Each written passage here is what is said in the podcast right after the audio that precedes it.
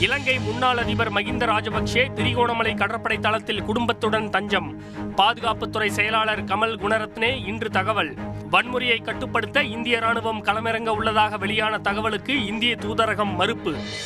பேரறிவாளனை விடுதலை செய்ய யாருக்கு அதிகாரம் என மத்திய மாநில அரசு தரப்புகளிடையே காரசார விவாதம். தமிழக ஆளுநருக்காக ஆஜராக நீங்கள் யார் என மத்திய அரசுக்கு உச்சநீதிமன்றம் இன்று சரமாரி கேள்வி.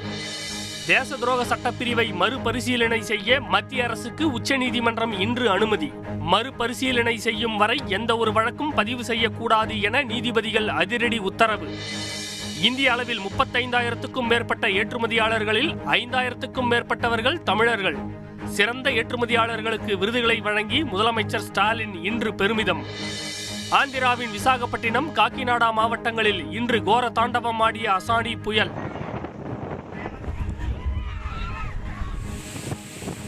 தமிழகம் புதுச்சேரி கடற்கரை பகுதிகளில் பதினைந்தாம் தேதி வரை மிதமான மழைக்கு வாய்ப்பு என வானிலை ஆய்வு மையம் தகவல்.